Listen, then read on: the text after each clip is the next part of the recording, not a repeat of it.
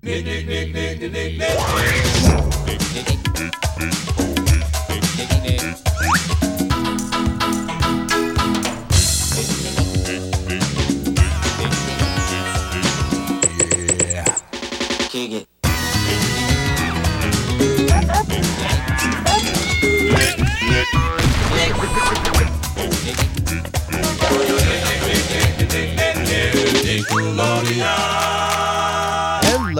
Nickelodeon fans, and welcome to This Week in Nickelodeon History. My name is Captain Eric. Welcome aboard. We are going to be going over all of the Nickelodeon shows that either started or ended between the times of September 19th and September 25th.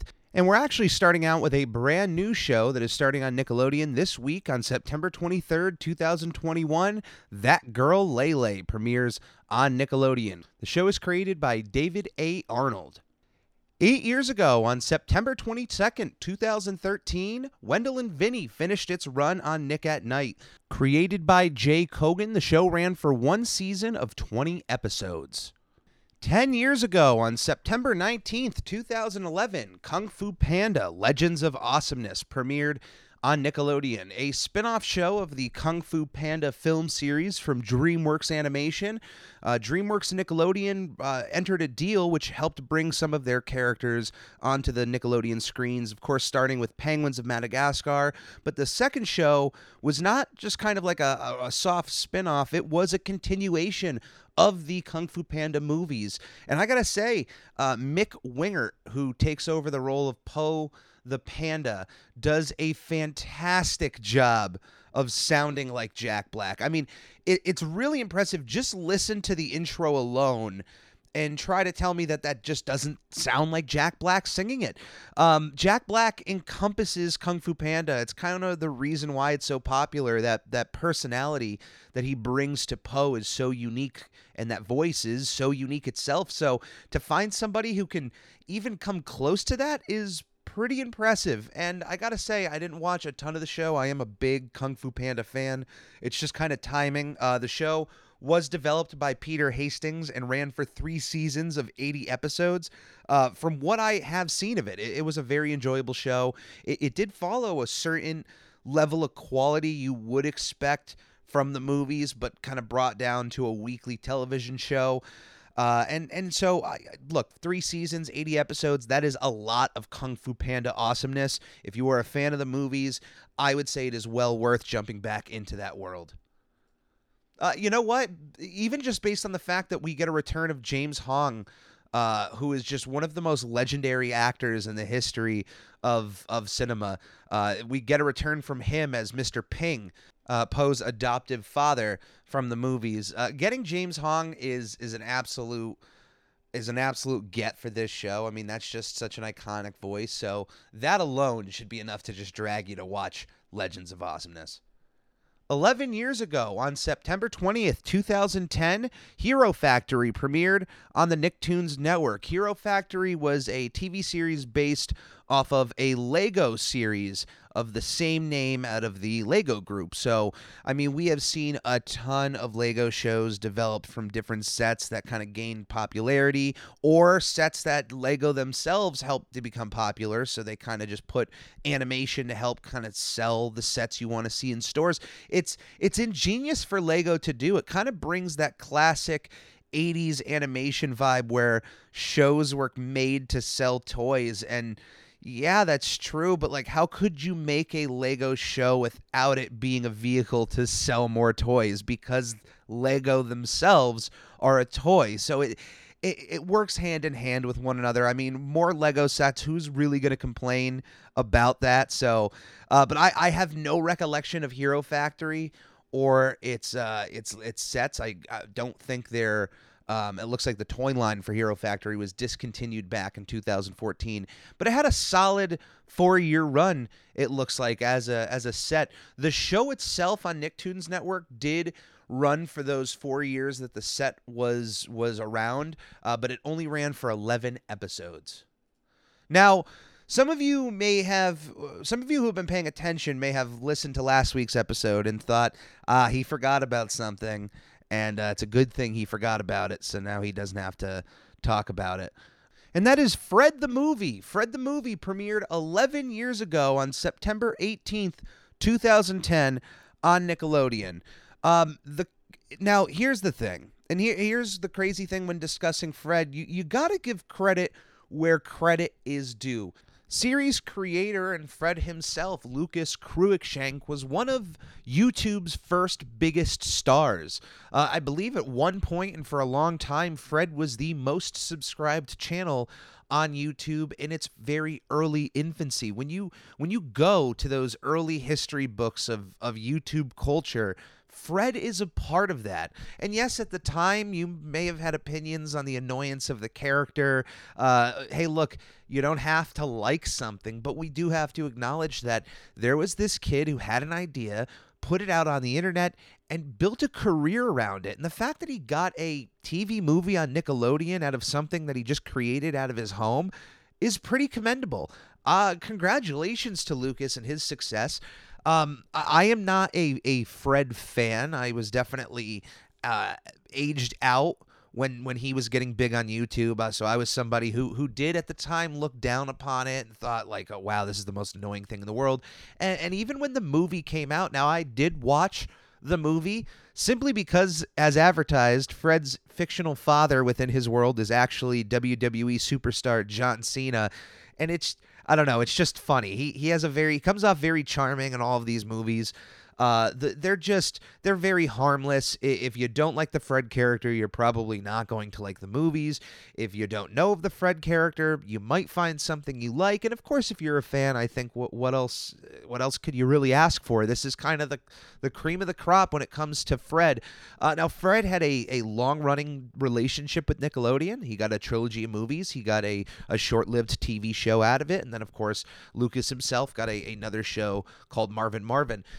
A nice little chunk of time with Nickelodeon. I can't do anything else but just applaud him for what he ended up doing. Now, the film Fred the Movie is actually one of the movies on Rotten Tomatoes that has a 0% rating.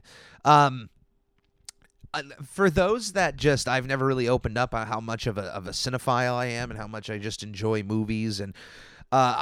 there's very rare times I can watch a movie and not find something I like about it, or at least a joke or something I can point to as like, well, I may have not liked all of this, but here's this one thing. There's at least a joke or two in this movie that I distinctly remember liking. And like I said, the stuff with John Cena itself, he comes off really charming and charismatic, as he should. He's one of the biggest wrestlers of all time. So, yeah, that is Fred the Movie. Didn't forget about that. Should have been last week's, but we have so little to get through this week. Figured we'd get some Fred padding in the mix there. 14 years ago, on September 23rd, 2007, Shorts and a Bunch premiered on Nicktoons Network. It was a variety series, an amalgam of different animated shorts from different studios, just kind of put together to pad time. I mean, there's a lot of studios out there who might make short animation, and there's not really a lot of places you could showcase that. So it's very smart to just kind of put a show together to funnel a few of these through and let them get their light of day on television. And, some of them become massive hits later on YouTube if it's their first time being seen. Going through some of the shorts that they had, a lot of these were shorts that Nickelodeon had already under their belt. They replayed a lot of the Mr. Meaty shorts, some of the Avatar The Last Airbender super deformed shorts, some of the Prometheus and Bob shorts from Kablam. The show only ran for 13 episodes. 18 years ago, on September 19th, 2003, we had the finale of Oswald on Nick Jr. Oswald was created by Dan Yacarino and ran for one season of 26 episodes. 19 years ago, on September 21st, 2002, we had the finale of The Amanda Show on Nickelodeon. Created by Dan Schneider, The Amanda Show ran for 3 seasons of 46 episodes and was a complete vehicle to showcase the comedic stylings of Amanda Bynes, a young actress who joined the All That cast and instantly became one of the biggest stars on Nickelodeon, big enough that after she was done with All That, had her own show here. A show that in and of itself is just as important to the lineage of Nickelodeon, because just as Amanda was brought on to All That, given her own show, we had new stars that were brought on to The Amanda Show. Two stars in particular, Drake Bell and Josh Peck, two of which that once this show would finish its run would be given their own show known as Drake and Josh. Then that would contain a young actress of Miranda Cosgrove, who would then be given her own show known as iCarly.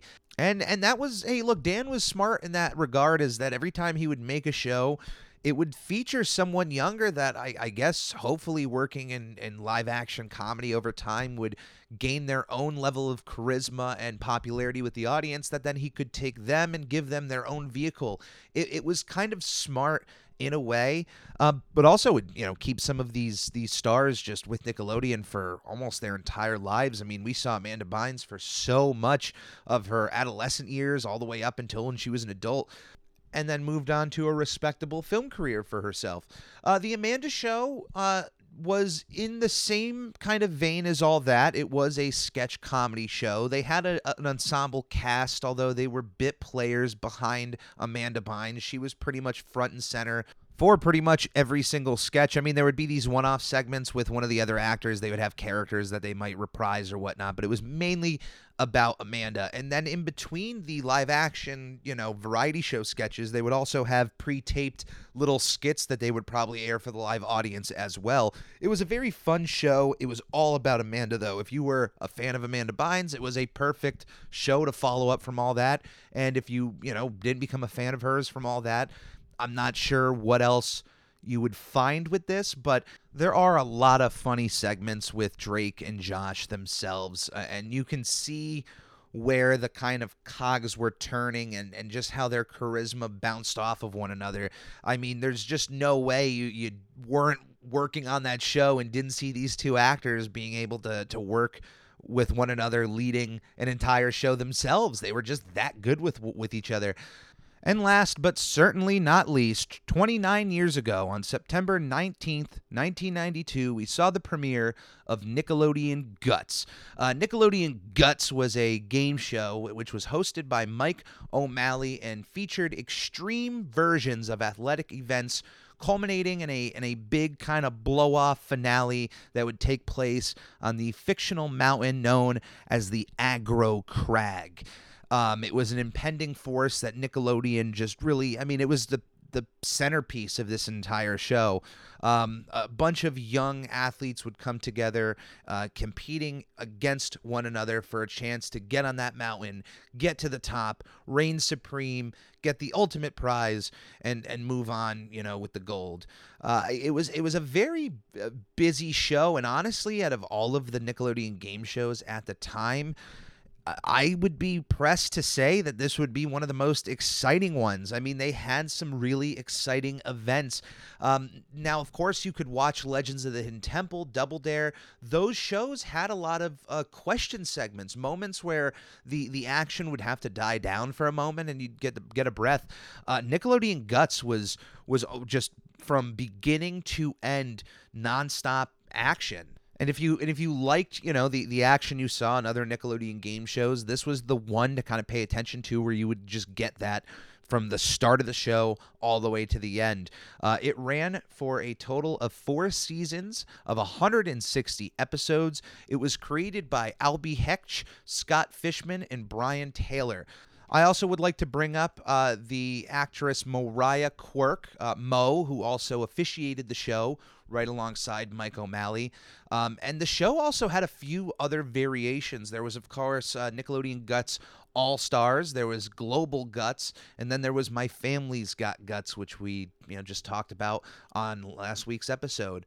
And that is This Week in Nickelodeon History. Once again, my name is Captain Eric. Thank you for coming aboard. If you enjoy any of the videos, podcasts, audio that I put out, please share it around, like, subscribe. Anything that you can do is greatly appreciated by me. So we'll see you here next week, and stay safe. On the Lord Huck, here we hut, Nick. On the Lord Huck, here we hut, Nick, Nick. On the rickety low, while living number one Nickelodeon.